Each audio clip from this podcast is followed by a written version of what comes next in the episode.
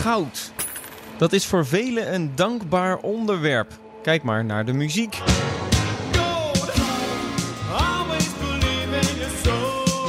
En naar de films. Paramount Pictures presents The gold is coming to us. Gridlock every route except for the one we choose. Of de sport. Het wordt Janot is nog Oh. altijd met de voorsprong, maar Weerman doet Oei, wat oei, oei. En het kan nog. Ja, Ferry Weerman. ja, Olympisch goud voor Ferry Weerman. Eigenlijk is dit wel echt slecht commentaar, hè? Want als je dit hoort, Oei, oei, oei, oei, oei. En het kan nog. dan heb je geen idee wat er gebeurt en of het goed of slecht is. Het zou echt alles kunnen zijn. Max Verstappen vliegt op pole position uit de laatste bocht. Oei, oei, oei, oei, oei. En het kan nog. De AEX opent 10% lager door de coronacrisis. Je staat bij het wc-papierschap in de supermarkt en je ziet dat de hamsteraars weer hebben toegeslagen. Oké, terug naar het goud. Want dat is nu vooral een dankbaar onderwerp voor beleggers. Want in deze economisch slechte tijden zoeken beleggers hun heil in dat glimmende edelmetaal. En dat zie je ook aan de prijzen dit jaar. Even naar onze beurscommentator Rob Jansen. De goudprijs doet het per saldo goed dit jaar, maar het leek wel een achtbaan. Begin dit jaar stond goud op 1516 dollar, op 19 maart op 1469, om weer te pieken op 1731 dollar op 23 april. Daarmee is maar weer bewezen, gouden bergen hebben ook diepe dalen. En chapeau voor de woordgrap aan het einde, Rob. Vanwege die groeiende interesse zoek ik in deze aflevering uit waarom beleggers toch zo vaak investeren in goud tijdens een crisis. Ik ben Kees Dorrestein en dit is een nieuwe helder. I have directed Secretary Connolly to suspend the convertibility of the dollar into gold Het probleem daarbij is dat je vrij makkelijk geld kan bijmaken. En dat kan niet met goud. Daarmee is maar weer bewezen, gouden bergen hebben ook diepe dalen. Eh, onze zoon die heet dan goud. The problem with commodities is that you're betting on what somebody else will pay for them in six months. Dus het alternatief voor goud levert niks meer op. Sterker nog, ook daar moet je dus op geld inleveren. Helder. Het beleggen in goud is mogelijk geworden door deze man. Well, I'm not a crook. I've earned everything I've got. president Richard Nixon, toen hij het nog was. Hoe dat zo is gekomen, vertel ik je zo. Eerst even verder terug in de tijd, naar 1914. Toen kenden we in Nederland het gouden standaard systeem. De bankbiljetten die we hadden, die werden volledig gedekt door de goudvoorraad van de Nederlandse bank. De Nederlandse Bank, die vooral over de gezondheid van onze economie moet waken, beheert nauwgezet de Nederlandse goudvoorraad, die slechts weinigen te zien krijgen. Tot 1914 kon je je biljetten dus gewoon nog inwisselen voor goud. Tussen 1918 en 1936 kenden we de gouden kernstandaard. Toen waren onze bankbiljetten nog maar voor 40% gedekt door de goudvoorraad en mocht je geen goud meer opnemen met je biljetten. En na de Tweede Wereldoorlog kregen we het Bretton Woods systeem. At Bretton Woods, New Hampshire, delegates from 44 allied and associate countries arrived for the opening of the United Nations Monetary and Financial Conference. Tijdens die conferentie werd afgesproken dat alleen de Amerikaanse dollar gekoppeld werd aan de wereldwijde goudvoorraad. En andere valuta die hadden dan een vaste wisselkoers met de dollar. Landen konden dus niet meer hun eigen valuta omwisselen voor goud, maar alleen Amerikaanse dollars. Dat ging goed tot 1971, want eind jaren 60 had Amerika veel geld bijgedrukt zonder dat er goud bij kwam. En veel andere landen reageerden daar zo op. En dus besloten veel landen hun dollars om te ruilen voor goud en kromp de Amerikaanse goudvoorraad flink. En in 1971 was Nixon klaar met die bugaboo, om het maar op zijn jaren 70 te zeggen. Let me lay to rest the bugaboo of what is called devaluation. Ja, precies. In recent weeks, the speculators have been waging an all-out war on the American dollar. Dat zegt hij wel mooi, maar volgens mij waren de Amerikanen ook aan het bijdrukken vanwege de Vietnamoorlog en reageerden de speculanten daar dan weer op. Maar goed, I have directed Secretary Connolly to suspend temporarily the convertibility of the dollar into gold or other reserve assets dit wordt ook wel de Nixon Shock genoemd. Sinds 1973 is iedereen overgegaan op het systeem van wisselkoersen en is de koers van valuta en goud volledig gebaseerd op vertrouwen. Dus wat de gek ervoor geeft eigenlijk.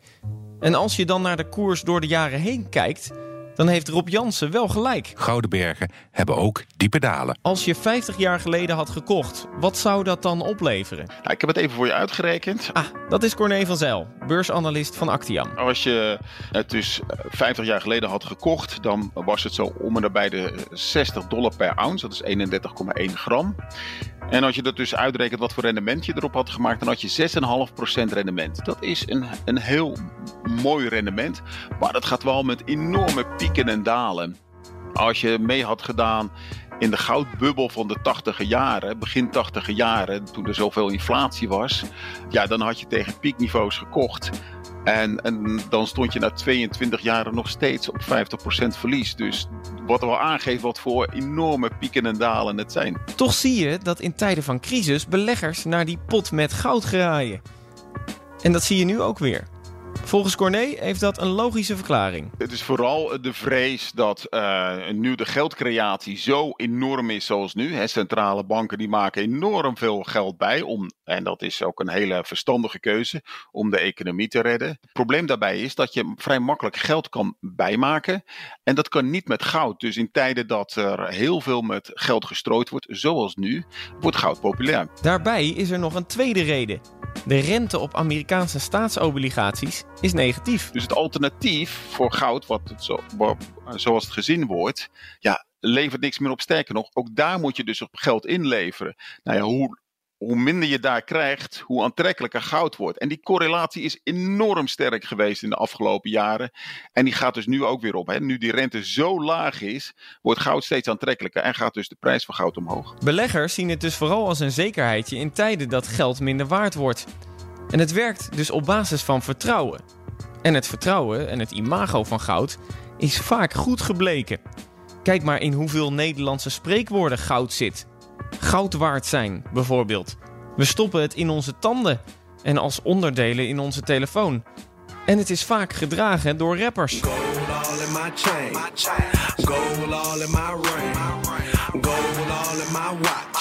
En rapper Gers Pardoel ging zelfs nog een stapje verder. Uh, onze zoon die heet dan Goud. En dan hoor ik je nu denken...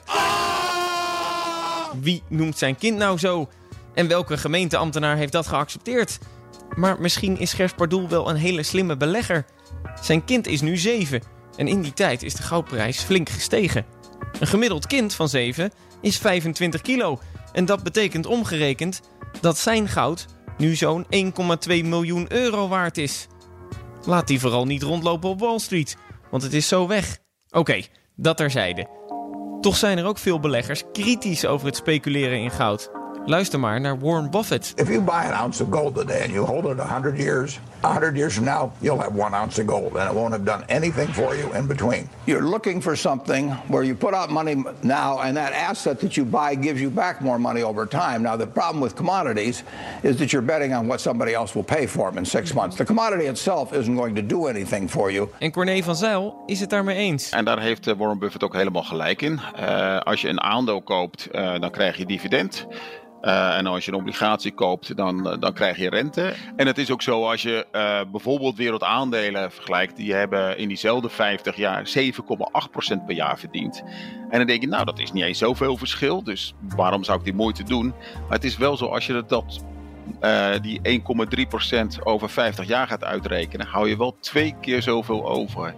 Uh, dat komt door het rente-op-rente effect. Ja, en het is toch wel prettig om in een bedrijf te beleggen wat uh, jaar na jaar gewoon winst maakt en dat gedeeltelijk uitkeert. Maar ondanks dat schiet de koers van goud de afgelopen tijd omhoog. En die van Bitcoin ook weer, die daar best mee te vergelijken is. En je ziet dan ook dat Bitcoin het ook in dit soort tijden bij doet. Uh, Bitcoin kan je ook niets uh, van bijmaken. Dus in dat opzicht um, ja, ze, uh, hebben ze duidelijk overeenkomsten. Maar ja, goud heeft al wel een track record die teruggaat tot voor de geboorte van Jezus. Dus wat dat betreft, die track record heeft nog niemand overtroffen. Ja, alleen toen der tijd investeerden ze vooral in een gouden kalf. En dat pakte volgens mij niet al te best uit. Maar goed, die goudprijs is nu dus flink gestegen. Is het nog wel slim om daar nu in te investeren?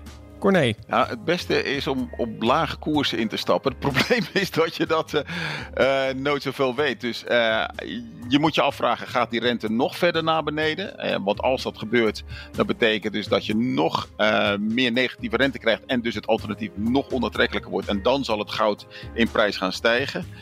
ik denk dat dat wel de belangrijkste factor is. En een tweede factor is als mensen bang gaan worden voor inflatie.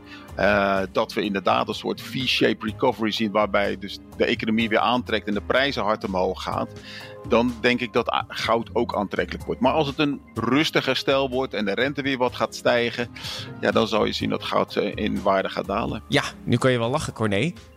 Maar hoe zit het met jouw goudinvesteringen? Ik uh, heb in goud uh, gespeculeerd. Uh, en dat heb ik op een contraire manier gedaan. Dus op het moment dat niemand het wilde, heb ik het gekocht. Heb ik ook een column over geschreven in het Financieel Dagblad. Nou, dat heeft goed uitgepakt. en daar blijft het dan ook wel bij. Op dit moment is dat stuk edelmetaal voor de ene belegger de uitweg. En de andere doet het voor geen goud. Ja, hij was niet zo goed als die van Rob. Maar ja, ik dacht, ik probeer het gewoon, hè. Zie deze podcast trouwens ook niet als beleggingsadvies. En kom vooral niet bij mij klagen als je al je geld in goud stopt, de koers daalt en je zo reageert als je je beleggingsportefeuille ziet. Want, zoals Corné het zo mooi kan zeggen... Ja, je moet altijd zelf nadenken. Dat geldt voor iedere belegging en dat geldt voor ieder beleggingsadvies eh, wat je hoort. Nadenken is te belangrijk om aan anderen over te laten. Helder. Vond je dit nou ook een gouden aflevering van Helder? Mooi. Abonneer je dan vooral op deze podcast en dan hoor je ook de andere afleveringen voorbij komen. En heb je zelf een vraag die ik moet uitzoeken? Stuur me dan een bericht op Twitter, Kees van de Radio. Volgende week weer een nieuw onderwerp. Lekker helder.